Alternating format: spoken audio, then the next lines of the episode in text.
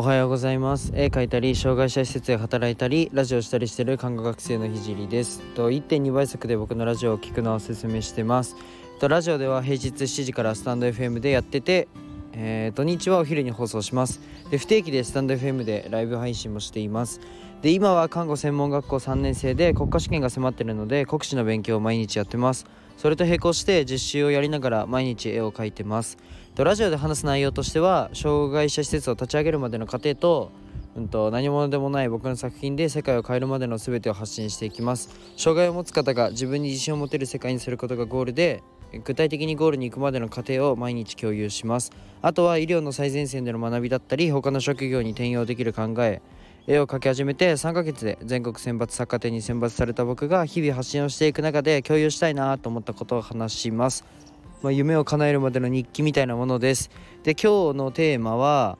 えっと足を止まってるのはあなただけですよっていう話をしたいと思います。今日はちょびーっと厳しめな話をしたいと思います。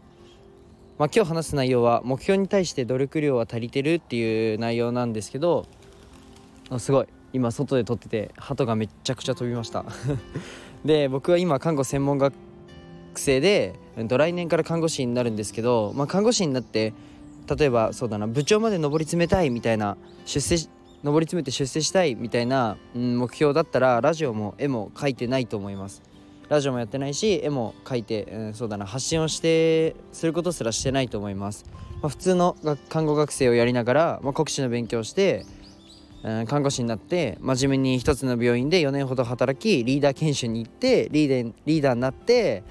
えー、10年ほどで部長になって20年で市長になるみたいな感じで、まあ、看護1本で頑張ると思います。えちなみに市長レベルの看護師ってめちゃくちゃすごいです。もう本当に何だろうな周り見えてるしあの、まあ、医者との連携もめちゃくちゃすごいしみたいな、まあ、すごい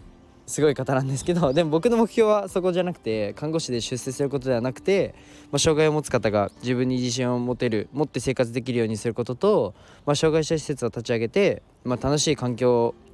楽しいと思える環境を、増やすことを目標にしているので、ま看護師の出世コースに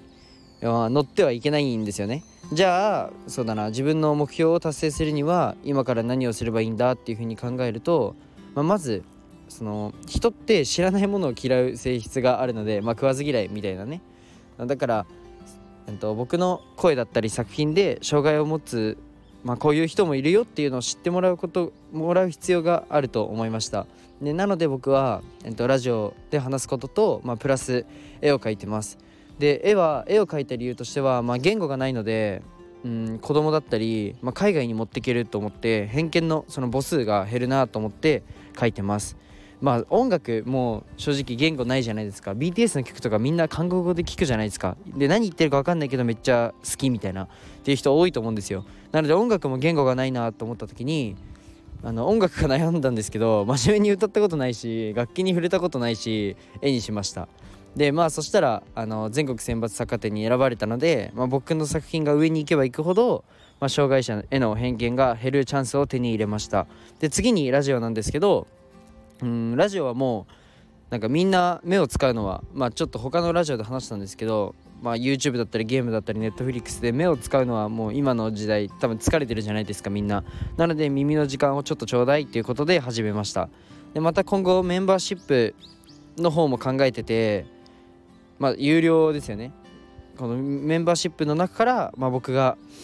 施設を立ち上げた時に一緒に働くメンバーというかを探したいなというふうに思ってます。まあ、介護施設だったり障害者施設、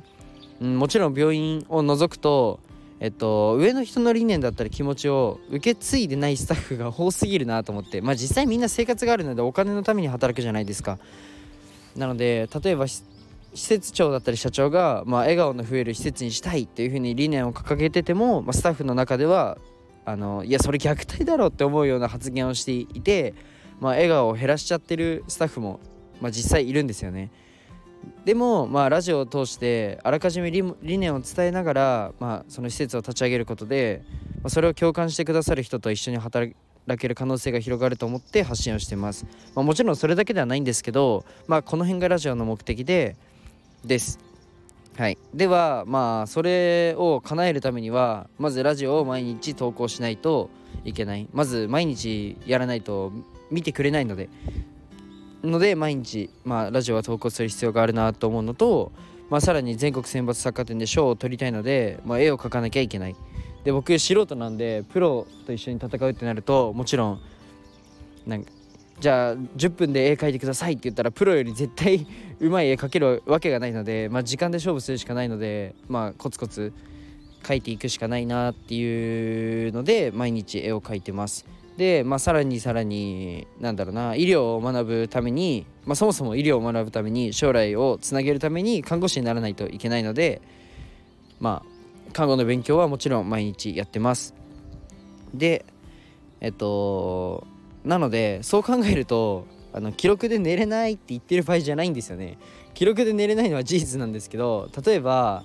あの、記録でが夜中のじゃあ2時に終わったとしたらそこから1時間絵描いたりラジオで話すことを考えたり活動を広げる必要があるんですよね。なので僕は、まあ、看護学生をしながらラジオも絵もやってます。で、まあ、さらには施設とのつながりも大切にしたいのでボランティアアルバイトを土日にパンパンに入れてます。でこれはなんか努力自慢でも何でもなくて目標に対して最低限必要だからやってるだけなんですよね。まだまだ足りないと正直思ってます。で皆さんは自分の目標に対しての努力量は足りてますかね？なんか一回大きな夢を見たらそれを貫くのものも楽しいので是非あの追い込みたい人ド M の人は自分を追い込んでみてください。じゃあ今日はここで終わりたいと思います。じゃあバイバイ。